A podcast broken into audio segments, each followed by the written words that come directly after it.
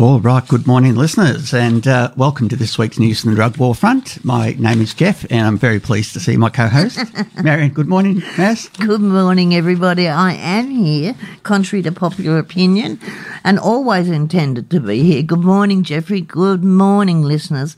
It's a nice day outside, but it's a better day for being inside, having a cup of coffee and listening to 2XX just for an hour and a half, so you know what's going on, because there is a bit going on right at the moment.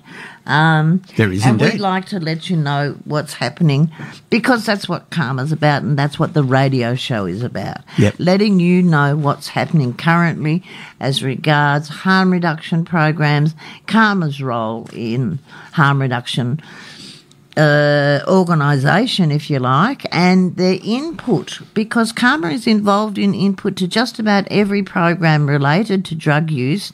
In fact, it is involved in every organisation, Every aspect of- every aspect of organisational alcohol and drug services. So we are no longer exclusively harm reduction for drug users or opiate users. We're involved in everything. Much broader. And that's a lot Yeah. to do with our current executive officer, Yeah.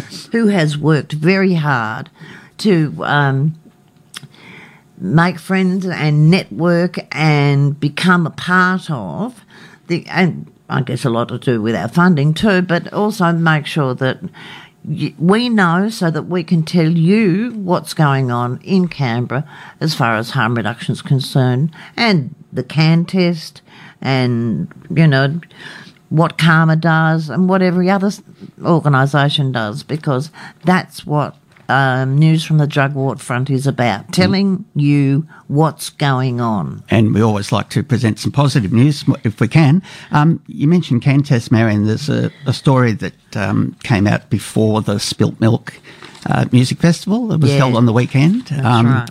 Evidently, they extended the uh, hours on the uh, Thursday and Friday, but not on the days of the festival. And even with that, they still got 75 samples. in- Yes, which is quite a large number, mean, incredibly large number, really, isn't it? That was close to the number in a month, one of the months. So Yeah. um, it's quite extraordinary. It's just a shame that they weren't available during the festival itself. well, I think that's where it's got to go. Yeah, Um, well, and I think that that's what they need to.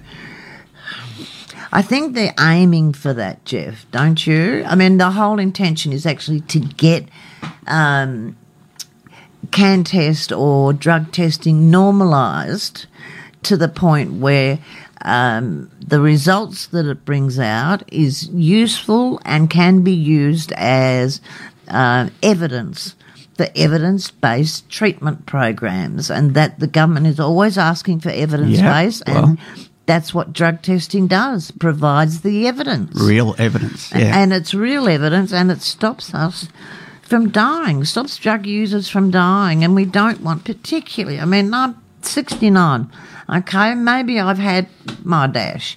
But I don't like the idea of 15, 16, 17 year Being old put at kids risk by being put at yeah. risk and having the most atrocious things put into their bodies Yep. um, because they have no idea of what's in them. And CanTest gives us the opportunity or gives them the opportunity to find out what is in the drugs that they're taking, And people- purportedly taking. People want to have a good time with their friends, not end up in an They do, ambulance they or, don't, or They, worse. they certainly don't. And in fact, it's a real problem if they uh, do get up, get ill because they're very reluctant to either approach the police or ring an ambulance Yeah, that's because of the involvement of the police, potential involvement of the police.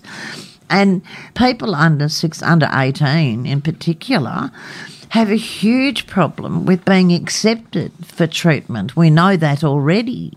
So to you can't just say don't use drugs No. to an under 18 year old and expect them they're going to they're going to take notice of that. You have to give them the opportunity to bring in their the drugs that they think they're taking, have them tested, and Make use them or not decision. without Yeah. yeah, and make an informed decision without judging them and without saying. No, you can't get it tested because you're not 16 or you're not 18.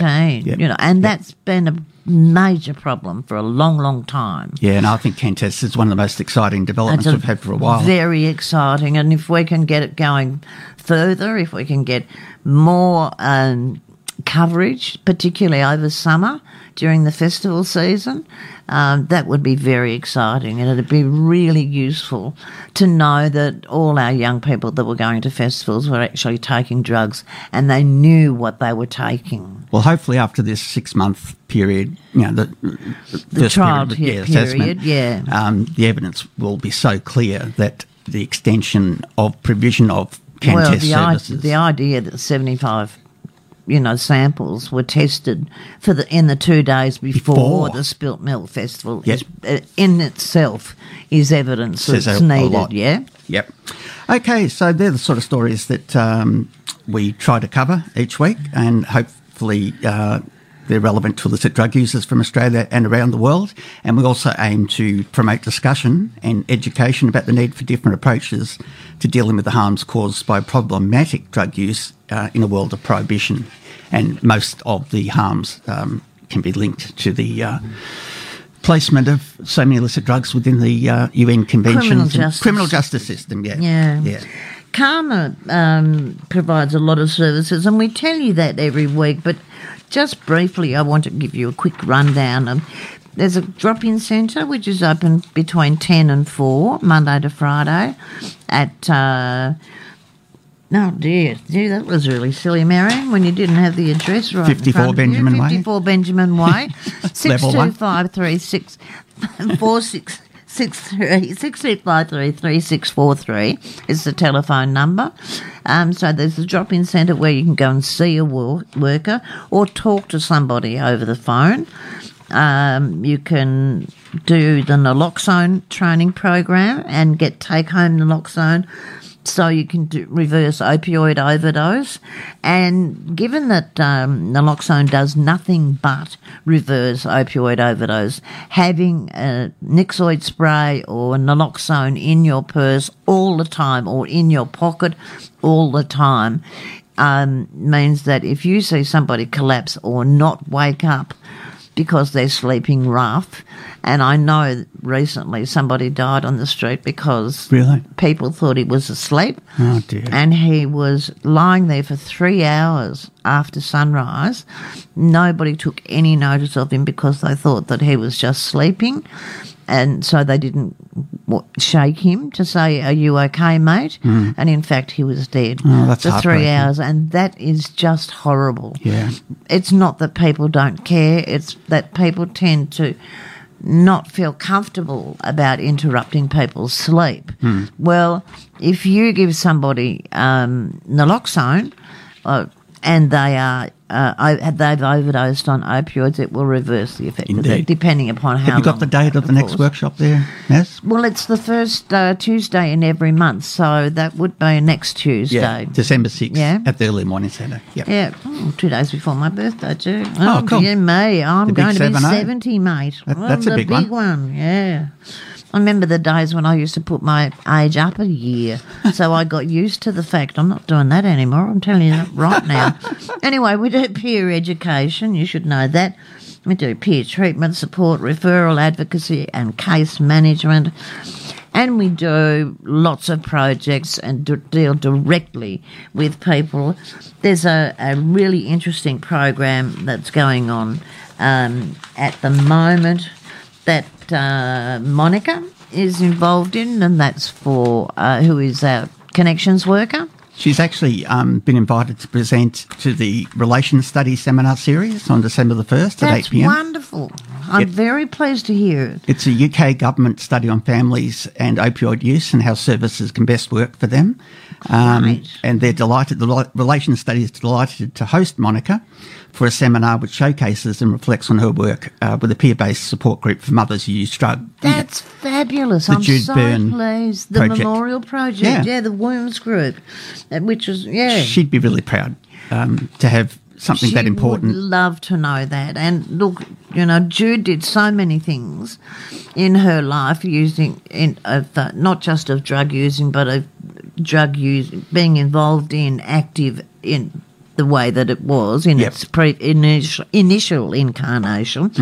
Um, really innovative projects that would never have been thought of in any other time and was unfortunately undermined um, by an evaluation by a Oh, uh, notoriously hostile um, management. Oh, that's a shame. It was very not just a shame; it was criminal, Jeffrey, um, and really should not have happened. But Monica, who currently works as the uh, Aboriginal peer support worker at CAHMA, and the connection, and I've been working. No, I've been working there for the past five years. Before this, Monica worked in mental health and as a family support worker. She's currently studying the Bachelor of Social Work, specialising in Australian Indigenous welfare at Charles Sturt University. She also holds an advanced diploma in community welfare and a certificate for in mental health. She's a very she's very passionate about working with families, especially families with children with disabilities and families involved in the care and protection system, which is a bit of a misnomer, care and protection system, as we well know. But Monica works to uh, recruit people to managing and provide a safe system. space Yeah. for people to. Indeed. So please note that the event will be recorded. If you don't wish to be featured on the recording, turn off your camera and ensure your full name is not displayed. Um, about the SRC Relations Studies Seminar Series 2022, these seminars aim to provide a safe and non judgmental space, bringing together parents, practitioners, policymakers and researchers to share insights and knowledge. Topics covered are igno- are inspired by ignored are inspired by our ongoing research project about drug use and family life. It's such an important issue, gen- oh, gender. it is. I mean, it is. we have and said that, women but- and the loss of their children, or otherwise, or retrieving their children I from mean, care. If that's not traumatic, It what is is? so traumatic. You cannot reconstitute a family once you've pulled it apart. It will not be the same again. Yeah. The whole idea of care and protection should be about preventing the breakdown Yeah. of the family, making sure the family stays together in a healthy environment. Um, and that often has less to do with the woman or the mother uh, and more to do with care and protective services. And a lot of their- attitudes And the response to, uh, um, excuse me, anonymous complaints. Yeah, and and the fact that there's often an, an assumption that um, a drug using A drug using Parent parent, is, is not a good parent. not a good parent. Absolutely. And- And, women are more, more often likely to be the, the targets of that, Yeah. not men. Yeah. No, Men that- are not seen as primary carers. And that's not always the case. Um, but nonetheless, it is the women that bear the brunt. it's a really crucial issue. Oh, yes. So congrats uh, to Monica. yeah, for, good on you, Monica, for that, Um, and good on you for getting, getting being involved in that um, UK seminar government coming seminar, up, being yeah, yeah. invited to That's that. That's awesome. fabulous. All right, uh, just uh, news from the Drug War Front report um, reports on news stories that are relevant to illicit drug users uh, from Australia and around the world. Many of the articles featured uh, are from other sources, including mainstream media. Uh, the contents of this broadcast do not necessarily reflect the views and policies of CAHMA and the Connection. CAHMA does not condone nor condemn drug use, and we do not promote illegal activity. However, we do recognise that drug use happens and it will continue to happen regardless of laws and United Nations conventions. As such, CAHMA focuses on harm reduction messages, drug treatment support services, advocacy, and community development. CAHMA seeks to reduce the harms associated with drug use and its criminalisation through the provision of programs that foster community development and the delivery of person centred holistic healthcare. CAHMA advocates for equity of health service delivery for all people. And that, that seems a quite reasonable proposition. And before we go maybe to our first song, Jeffrey, I might just mention, and it's really important that people know this, our members in particular. And if you aren't a member of CAHMA, but you he- listen to this show, become a member hmm. of CAHMA. It's easy to do, costs nothing, and you simply get nominated by someone who's already a member. That's easy. Any of the staff at CAHMA will do that. Um, if you're interested in the issues that CAHMA covers, become a member. Tomorrow, um, between 12 and 2, on, that's the 30th of November, Wednesday, the 30th of November, um, is uh, our uh, annual general meeting. Now, the important thing about tomorrow's AGM is that we also elect office bearers. This happens only every two years. So this year we need, I think there are some three offices that need to be filled that people are not standing for. So we need people to come along, become involved, be a part of CAHMA, be a part of CAHMA's creative connection Yeah, put your with drug users. point of view in. Put your Yeah. point of view forward Yeah. and and possibly be on the board if you want to be. So yeah? where's the AGM again, Mary? Havelock House? It's at Havelock House and it starts at 12. And That's the when lunch. we have lunch between 12 and 1 at 1 o'clock, the AGM pro- starts business. proper. Yeah. And then uh, we go from the formal meeting, which is the welcome, the welcome to country, attendance and apologies, presentation of the reports, um, and that including the president, the um, CEO's report, the auditor's report, all the financial statements, Yep. and the appointment of auditor for the next financial year, um, the nomination and or of board of directors members, Yep. um, and then any other business under close. So it'll be reasonably quick. And you'll be fed. So Yeah, you and the can food's keep on always- eating all the way through, good. if you like. So please do come along. All right, um, our first song, I've picked uh, Spiderbait's um, version of uh, Black Betty.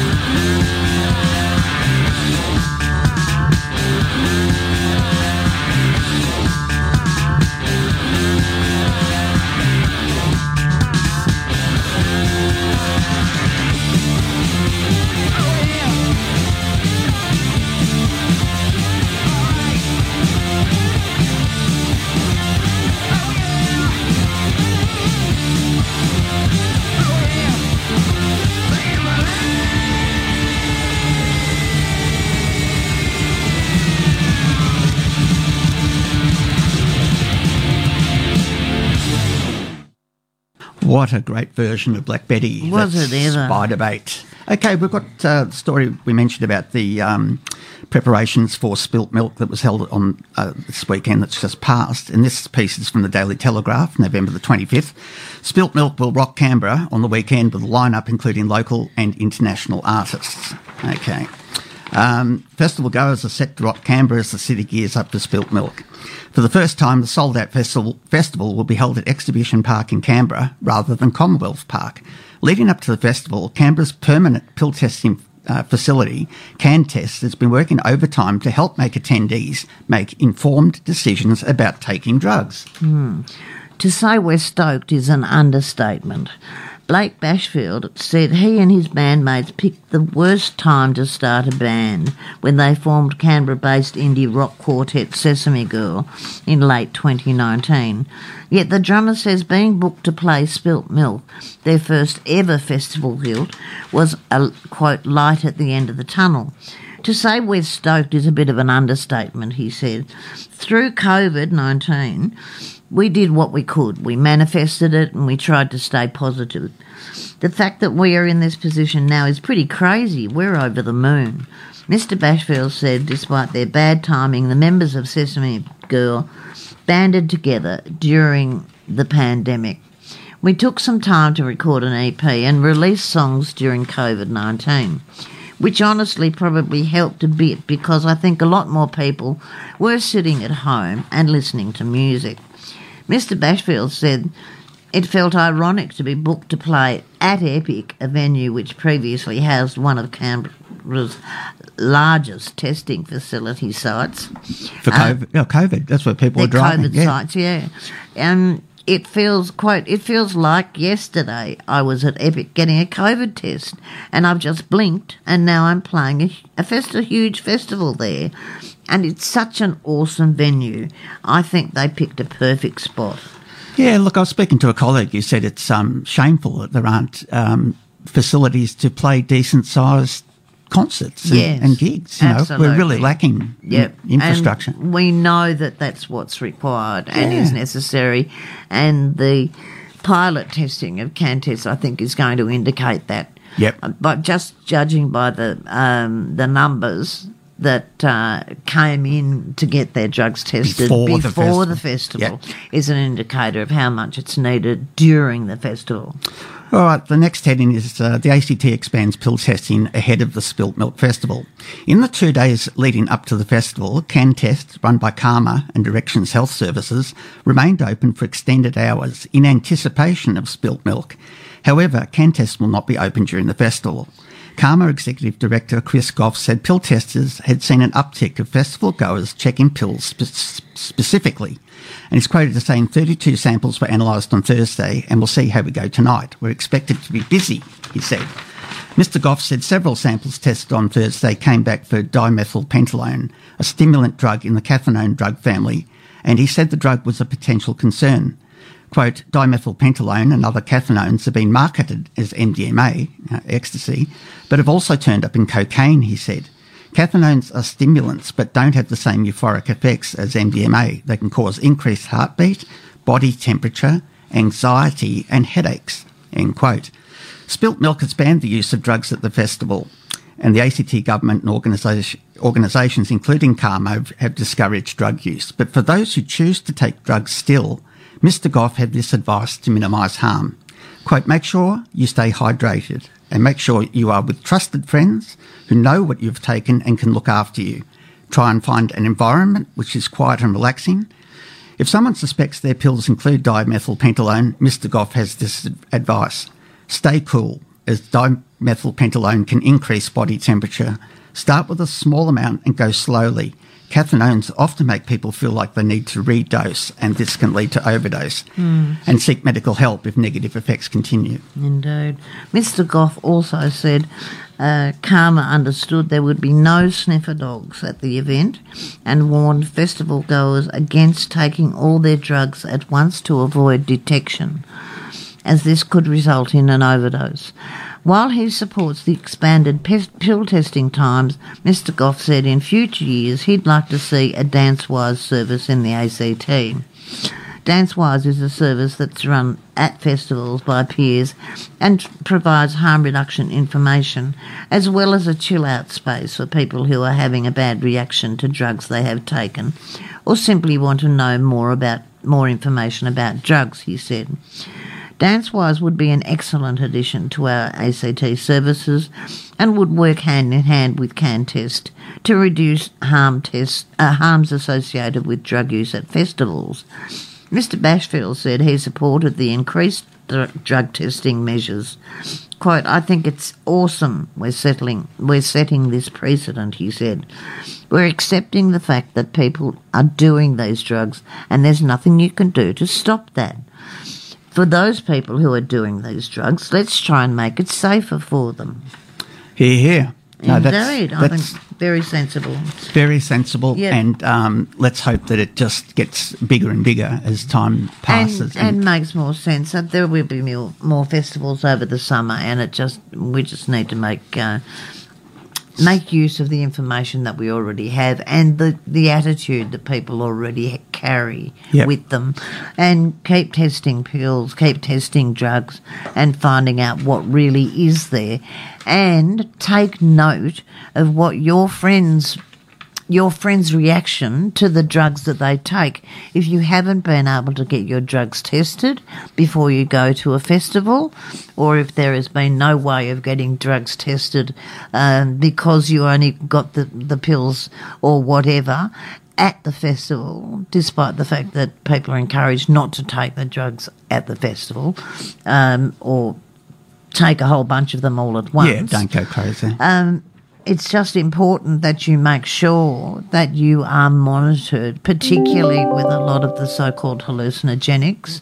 If you think that you are having a bad trip, it'd be nice to have somebody. Are. Somebody needs to be with you, you holding your hand and saying, No, it's okay. That's yep. not happening. This is reality. This is what's really happening. Yep. I'm with you. You'll be safe. It's yep. okay. Very important. Yeah. No, congrats to um, everyone involved uh, with CanTest and the fact that they did 75 samples um, yes. before the festival speaks volumes about how important it is and how as uh, word of mouth spreads, um, the service will become more and more important. And I think um, that will necessitate an expansion of um, hours of service and, um, yeah, just use that evidence to inform policy. And well, you know, we keep saying evidence based policy. Yeah. yeah. So. And when, but we have to put them together. Yes.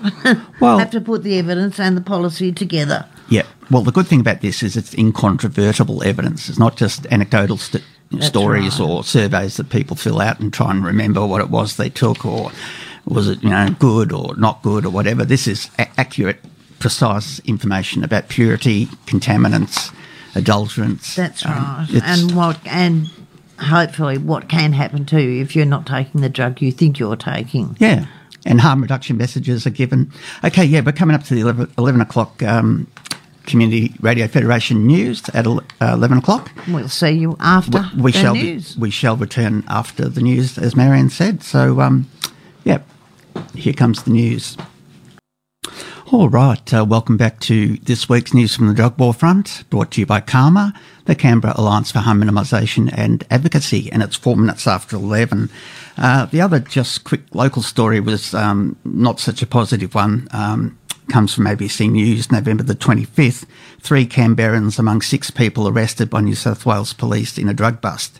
Six people, including three Canberrans, are facing uh, drug charges after their alleged supply operation was intercepted by New South Wales police. Uh, police said they arrested four men uh, in Sydney last Thursday and seized 5,000 MDMA pills, 200, 280 grams of cocaine, and 185,000 in cash. Those charged included a 23 year old and a 26 year old from Watson in Canberra. Um, police said the total estimated street value of the MDMA and cocaine seized throughout the investigation was more than 750,000 and a total of 1.1 kilograms of cocaine was seized. Searches were also conducted in Watson and also in Queanbeyan.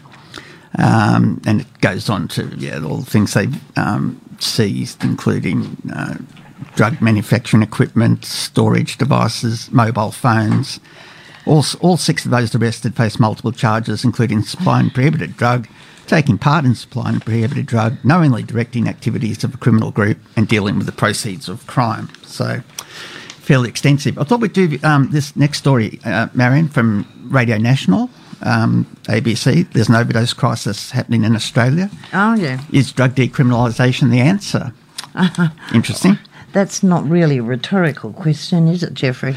It's by Sam Nichols, uh, ABC Radio National, November the 25th. Uh, in October, the ACT announced that it had passed legislation decriminalising the possession of illicit drugs. It's the first jurisdiction in Australia to do so. And the Health Minister, Rachel Stephen-Smith, is quoted saying the ACT has led the nation with a progressive approach to reducing the harms caused by illicit drugs, with a focus on diversion, access to treatment and rehabilitation, and reducing the stigma attached to drug use. Under the changes, which uh, come into effect in October 2023, the possession of, quote, small amounts of drugs like heroin, MDMA, or cocaine in the ACT will be treated as a health issue rather than a criminal matter and will result in a caution, a fine, or a health intervention.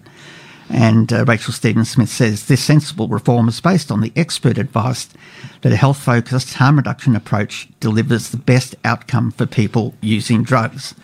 And says drug related arrests have soared in recent years. Uh, the Australian Institute of Health and Welfare found there were a record 166,321 drug related arrests nationally in 2019 2020, uh, an increase of 96% in the last decade.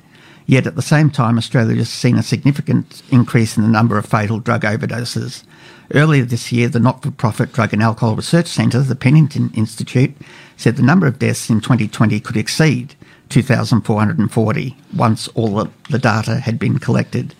In 2014, that figure was 2,043. So, not a huge increase. Mm. Um, but anyway, an increase nonetheless.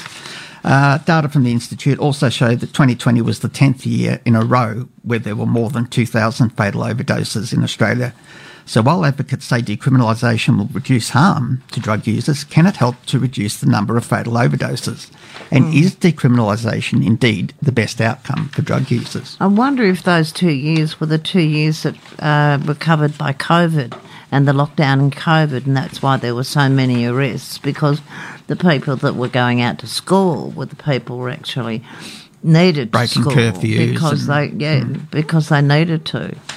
Anyway, we can't answer that question because we don't have the data for it. How will decriminalisation help? Is the next heading. In August, Professor Mark Stoové, from Victoria's Burnet Institute, said that reforming drug laws, including decriminalisation, would help reduce fatal overdoses. In a statement, he said, quote, The criminalisation of drug use generates and perpetuates the overdose crisis through stigma and fear. Evidence suggests that people who avoid a criminal record have improved social, education, educational and employment outcomes. People who fear arrest, incarceration, stigma, and discrimination are also less likely to access health and harm reduction services. Other advocates agree, saying decriminalisation will remove barriers for those who need help for drug related health issues. Quote, the new laws will make a huge difference to people who use drugs in the ACT. It means that people who casually use drugs won't have a criminal conviction as a possibility. Emma Maiden, the General Manager of Advocacy and External Relations in Uniting, told ABC RN Breakfast. But quote, but hopefully what it will mean, will also mean, is that people who use drugs and perhaps have more of a drug dependency issue are more likely to be less isolated, have less stigma, and are more likely to reach out for help and support. The criminalisation of drug use, Maiden says, creates unintended harms for affected drug users, limiting their ability to maintain a normal life. She added that this impact was worse for those who are drug dependent. Quote, so for those people who, in fact, the fact that it's criminal, it really isolates them. It means they don't have conversations with doctors, with their loved ones, with people who are in their lives about their drug use. This isolation could also be a factor in drug related deaths research has suggested that the stigma related to drug use may uh, may increase overdose risk. I'd say there's no may about it. it yeah, does. I don't think there's any may about it. It definitely does have an, an impact. yes. That yeah. people are often very frightened just to ring triple O to ask for advice from the ambulance about an overdose issue. Yes. Well, that's happened many times over the years. Yeah. Um, mm, this isolation could also be, uh, we've done that. Uh, research suggests that the stigma related drug use may reduce overdose risks. A 2016 study found that one barrier to opioid overdose prevention programs was the stigma attached to drug use. Maiden said it took approximately, quote, 19 years for someone who uses drugs to reach out for support. Wow. So we see we what we see overseas and other jurisdictions is when we remove the criminal penalty, we create more connections and make it more likely that people will reach out for help. Seems pretty obvious, but It Does doesn't it? Uh, the next subheading is no silver bullet. However, not everyone agrees that there is a link between decriminalisation and a reduction in drug overdoses. Dr. John Ryan, CEO of Pennington Institute, is one of them. He said there's no simple remedy. From the Pennington Institute's perspective, there is no silver bullet solution to the overdose problem. That's why we want a national overdose prevention strategy, also known as bringing the various threads of activity that need to be taken together, he said. One of which is improving community understanding and education around overdose, the signs of overdose, and how to respond in an emergency. Well, we've been doing this for years. He pointed to other measures such as greater access to naloxone, the medicine that uh, reverses opioid overdoses, as well as the introduction of, quote, safe supply, a harm reduction initiative that has developed momentum in places like Canada. Well, I certainly agree with him on that um, Yeah. issue, and we've spoken about safer, safe supply many times. In recent years, academics have flagged that a safer supply of opioids could address the number of fatal overdoses in North America, of which there have been tens of thousands. Absolutely. Dr. Ryan put the rise of overdoses in Australia down to a lack of action. I think the biggest factor is we're not paying appropriate attention to it. In a nutshell, if you don't actually attend to the problem, it's only going to get worse. And I think what we're seeing is a failure to actually address the underlying issues in relation to overdose, and therefore the toll just continues to rise. Underlying causes is the next heading. Other academics also doubt that decriminalisation would reduce fatal overdoses. Quote, I don't think we have enough evidence to comment on how good, quote, decriminalisation is, other than uh, big naturalistic studies that have happened in countries that have decriminalised drugs, like Portugal. Dr. Jonathan Brett, a specialist in clinical psychology, toxicology, and addiction medicine at Sydney's St Vincent Hospital, said Portugal introduced decriminalisation in 2001 their version of it anyway. A report uh, and reportedly saw its fatal overdose rate drop from 369 in 1999 to 27 in 2016. Wow. Like Dr. Ryan, Dr. Brett pointed out pointed to a more action-based approach as a means to reducing fatal overdoses, including greater focus on naloxone availability and the consideration of polydrug use or the use of more than one substance. He added that the most effective measure to reduce overdoses would be to better understand the reasons why people are using drugs. Researchers pointed to a relationship between environment and drug use, as well as drug related harms. For example, University of Chicago economist Casey Mulligan pushed a working paper, uh, published a working paper, pushed, published a working paper in December 2020 that suggested the isolation of the pandemic may have led to a rise in fatal overdoses. This echoed a similar claim made by the US Centre for Disease Control that same month. And in 2018, The Lancet published a study that found those leaving prison with a mental illness and a substance use disorder were four times more likely to experience harm compared to those with neither. Quote, so I think that addressing these big things is the elephant in the room, but that's not necessarily low hanging fruit. Dr. Brett said. Well, there has to be a holistic approach. It's not just You- it can't be considered just one thing. No. Yeah. No. It's never going to be just one thing. no, and there's a lot to overcome. Decades of stigma and discrimination, um, negative uh, mainstream media reporting of the whole issue. Um, Well, you only have to talk to one or two people who come out of prison and find out what the their priorities post um, incarceration. post incarceration are, and they're- one of the leading things is to have a shot. Yep. To first of all have some drugs, then have some sex, then have some more drugs. And there's not exactly a plethora of um, harm reduction education and training in most of our. in fact, there's none in jail, Great. Well, that's appalling. and no needle exchange. So Well, you know, yeah. some real problems The with the government jail. tried, you know, Yeah. but tried very hard, Yeah. but got uh, beaten down by the unions. All right, Unfortunately, you picked this story. We're playing Australian music because it's uh, AMRAP week, um, and you've picked Hunters and Collectors. Throw your arms around me. Is that the one? yeah, that's the hear? one I wanted. I Yeah. love that one. It's one, a well-loved song.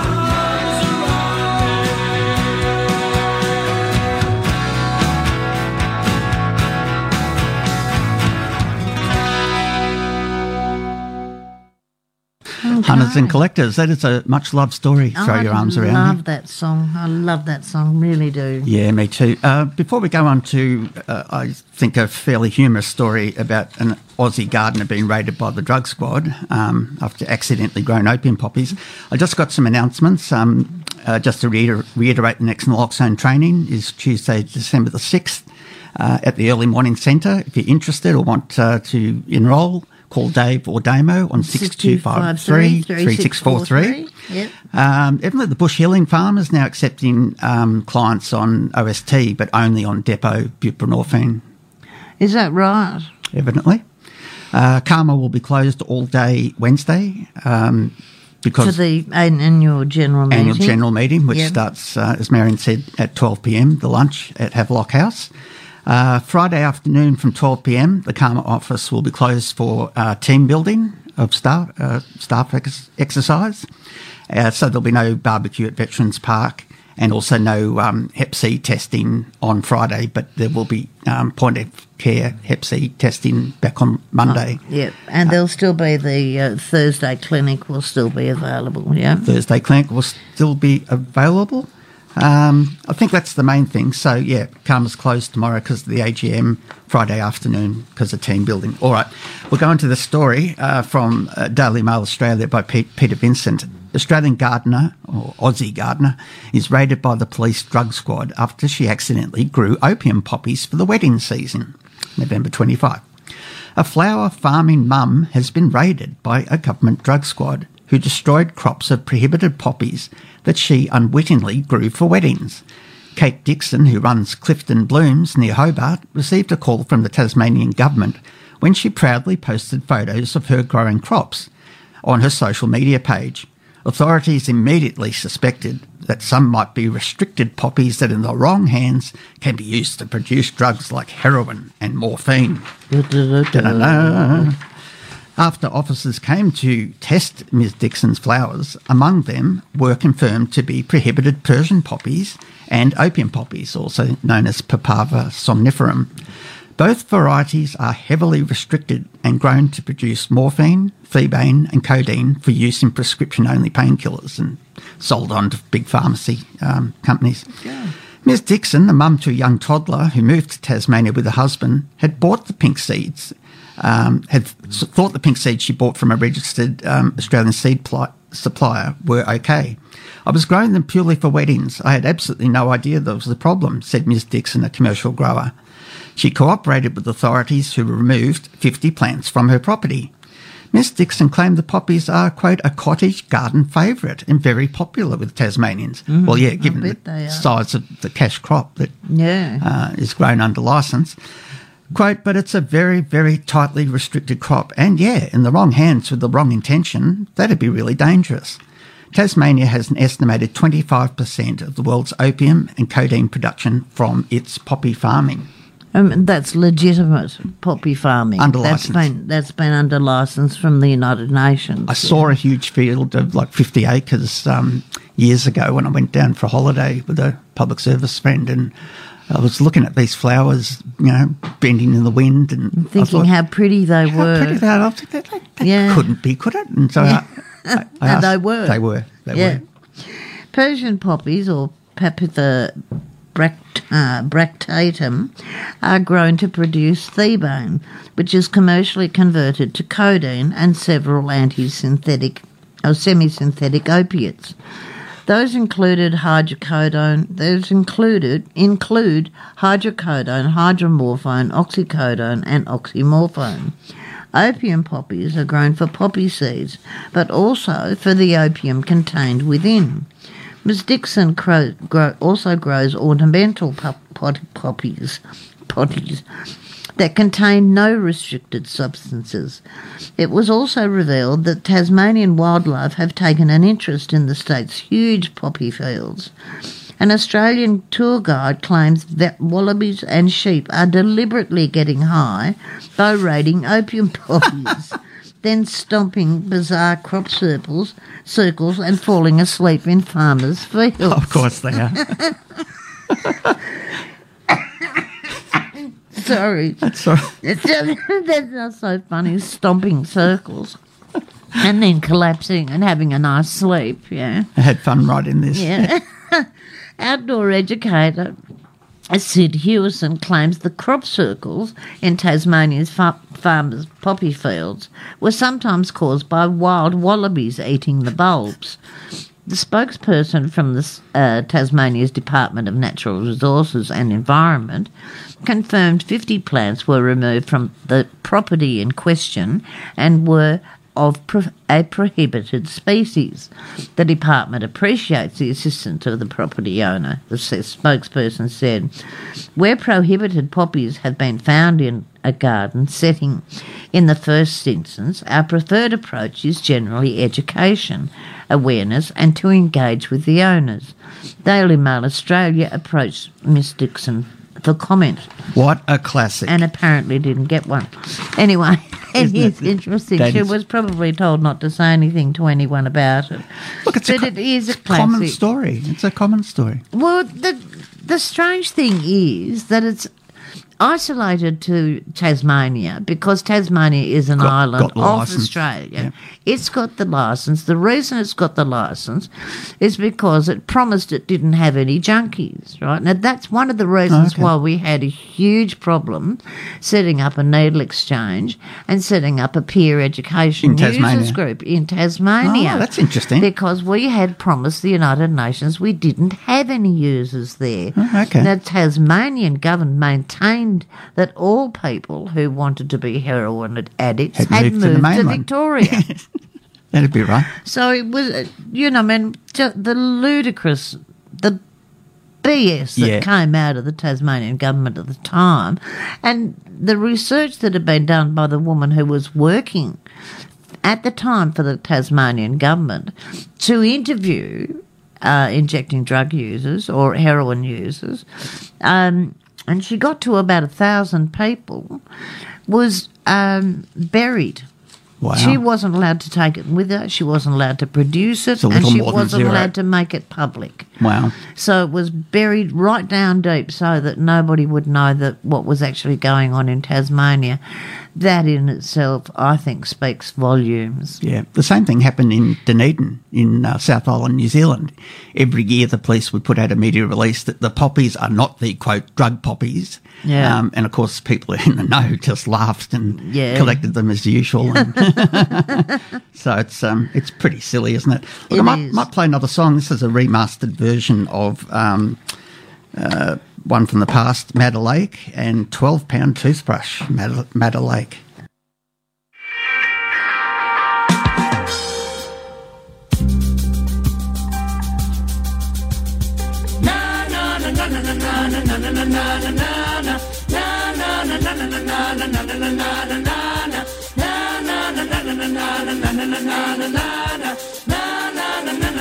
Walking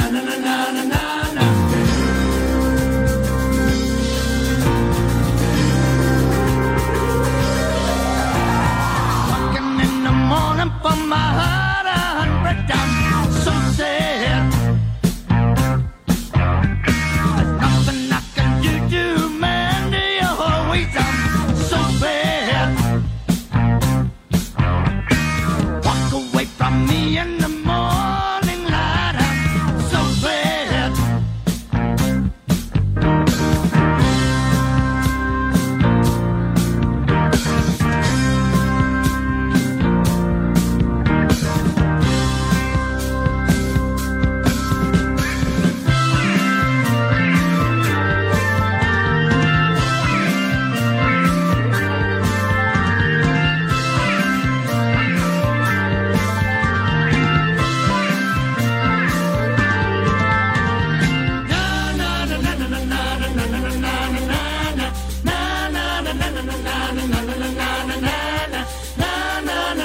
na na na na na na na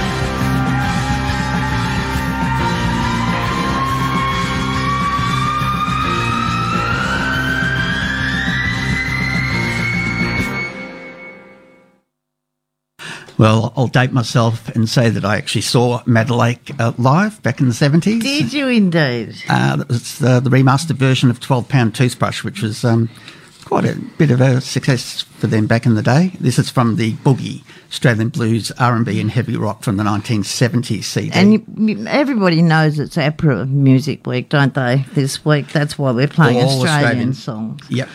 We- We've got an um, international story which I think uh, sort of sums up the uh, attitude in the US. It's uh, from news4jax.com, November the 25th. US Border Protection works to keep fentanyl, quote, out of the wrong hands as Yeah. overdoses on the rise. Over 180,000 overdoses were reported in 2021, according to the Centre for Disease Control and you were talking about tens of thousands, Jeffrey, and it's hundreds of thousands, really, Yeah, over no, the last 10 right. years, yeah? It's a huge number. Although fentanyl has become a leading uh, drug causing overdose, it is a legal pharmaceutical drug. It's a synthetic opioid for severe pain, 50 to 100 times stronger than morphine, according to the CDC. Although fentanyl has become a leading drug for overdoses, it is a legal pharmaceutical drug. It's um, oh, that's repeated. The US Bus, uh, Customs and Border Protection is letting the public know how they work to stop this dangerous drug from getting into the hands of dealers and users. According to the CDC, the Mm. Who num- are the wrong people, I might add. That's what's considered the wrong the situation. people. Yeah. According to the CDC, the number of overdose deaths involving synthetic opioids in 2020 was more than 18 times the number only five years, uh, seven years earlier in 2013. And more than 56,000 people died from overdoses involving synthetic opioids in 2020. Fentanyl is manufactured and shipped any and every, everywhere, despite task forces, tougher criminal laws, and prevention and awareness efforts.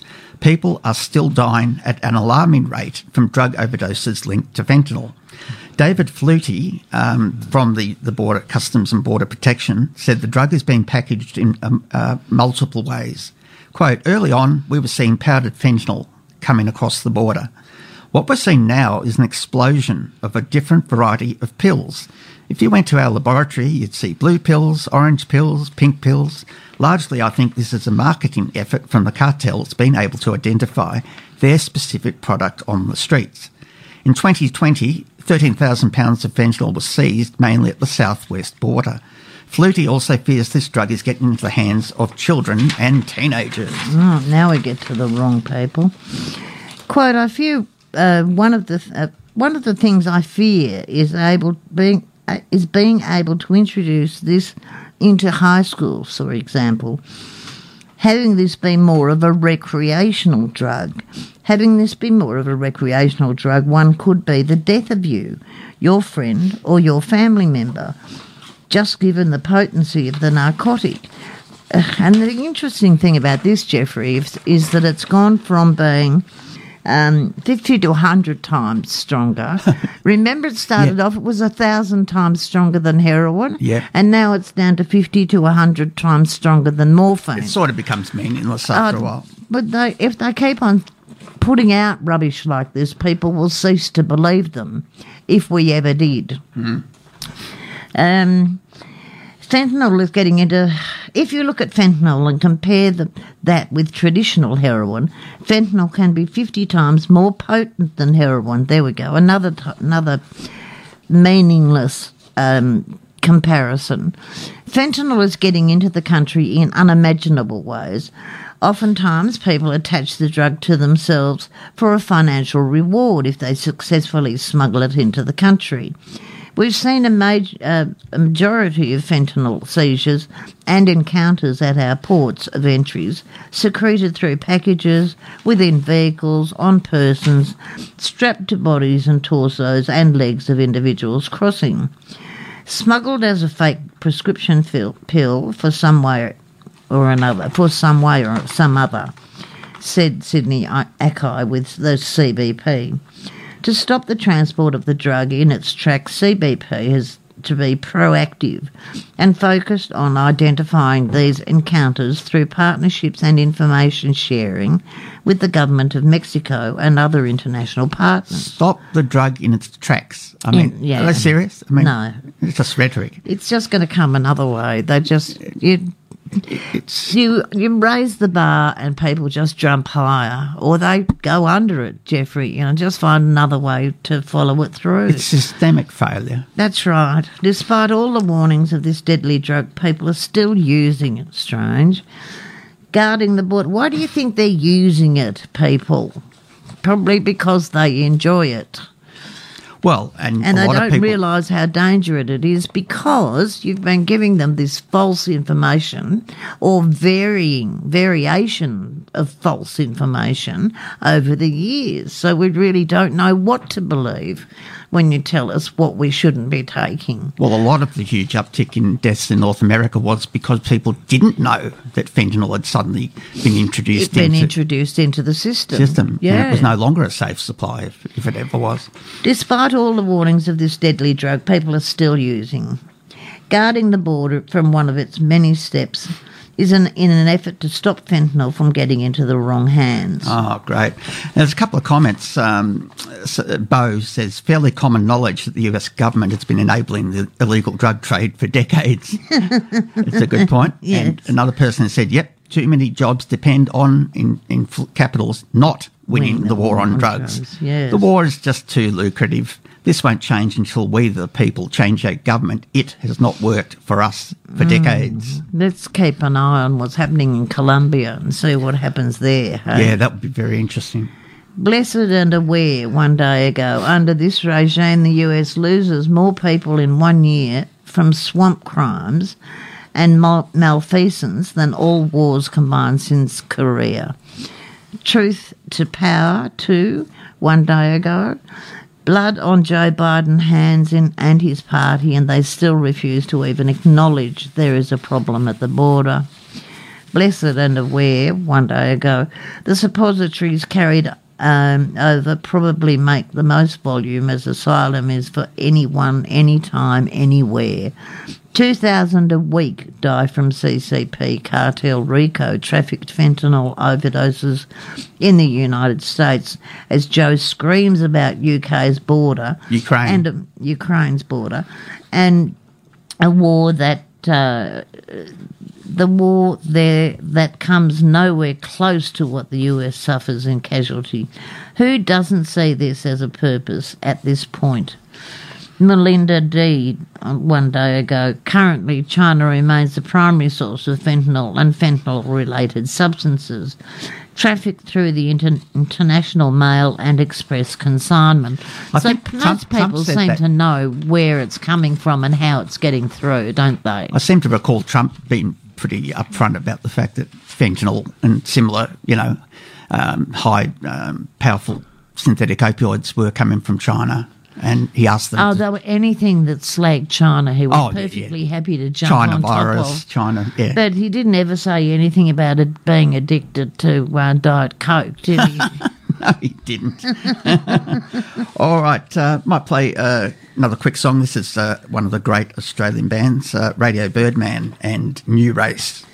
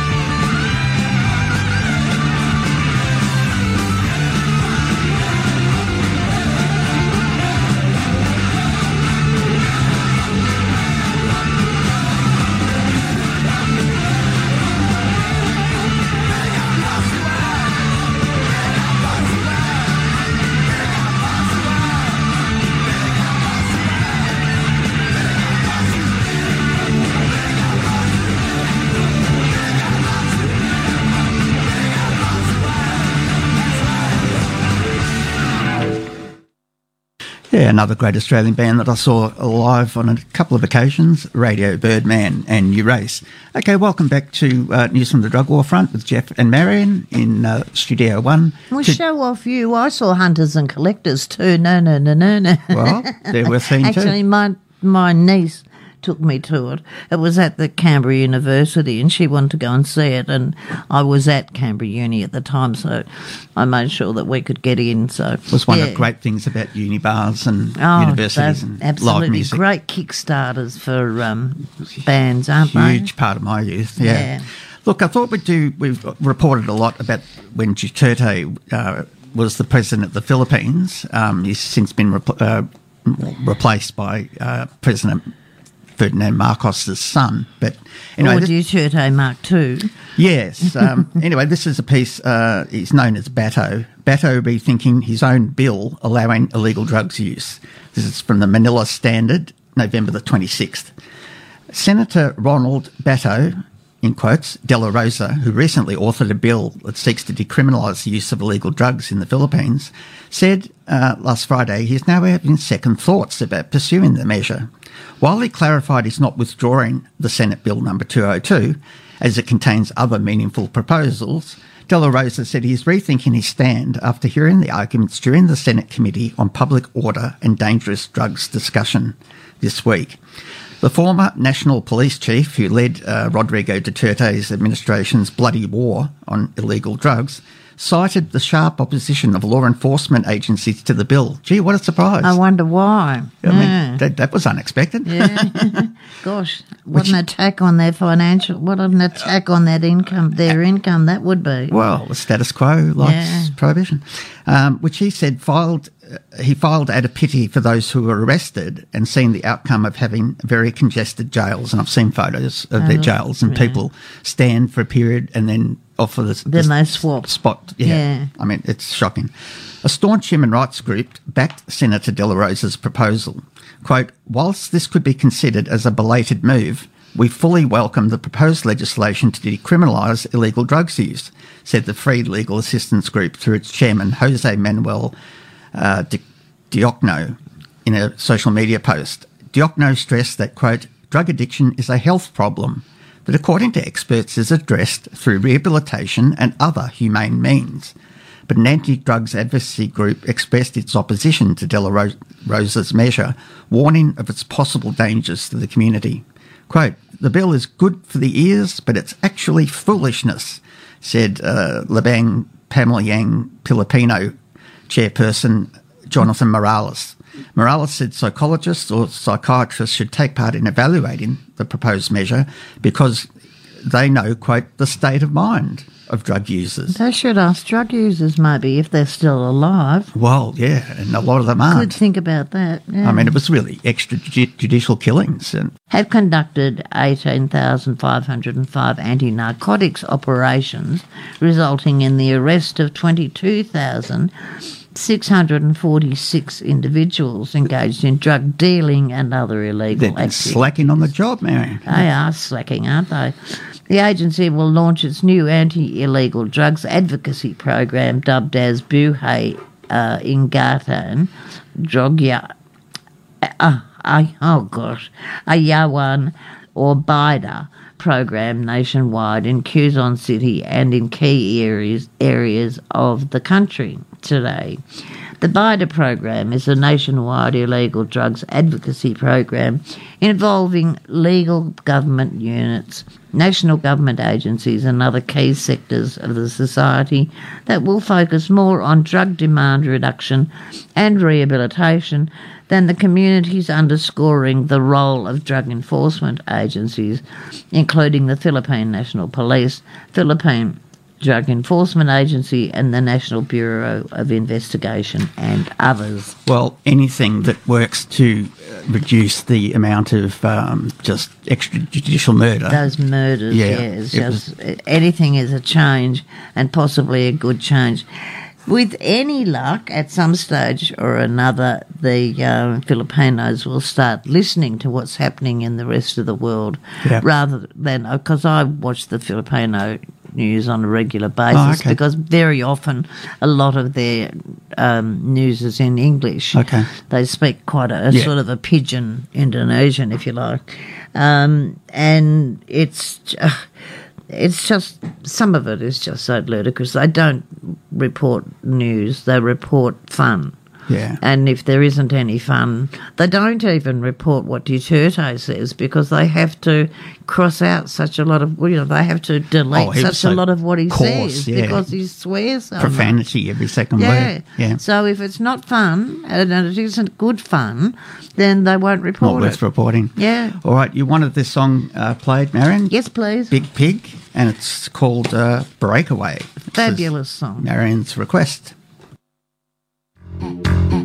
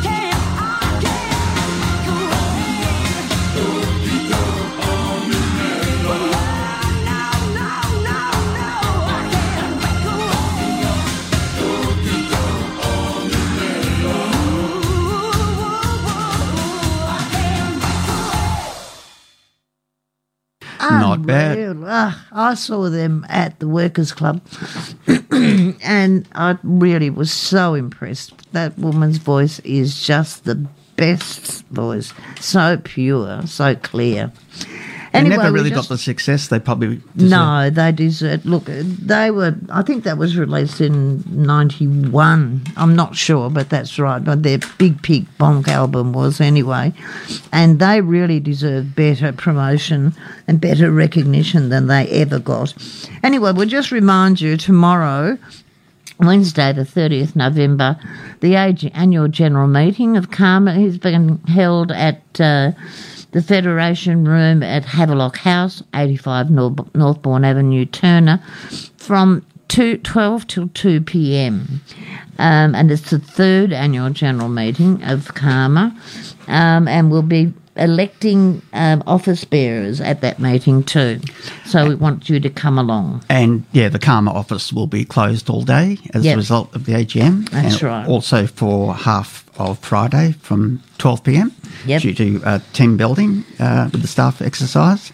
And of course, the next naloxone training, December the 6th at the Early Morning Centre. If you want to get some information or put your name down, uh, call 6253 3643 and uh, put, speak to Dave or Damo.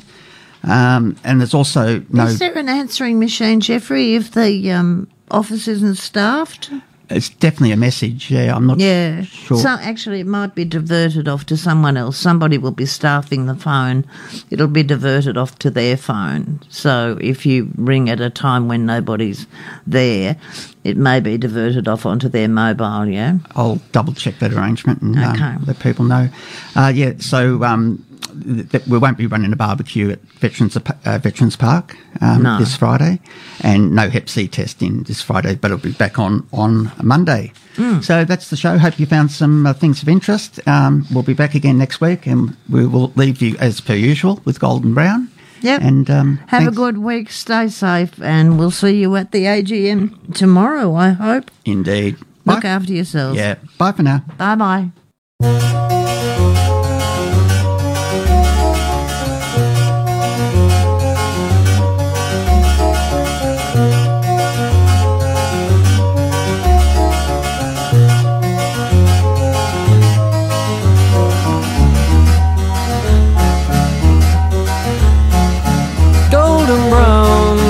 Brown like sun lays me down with my mind. She runs throughout the night. No need to fight never a frown with golden brown. Every time just like the last on her ship tied to the mast to distant lands takes both my hands never a frown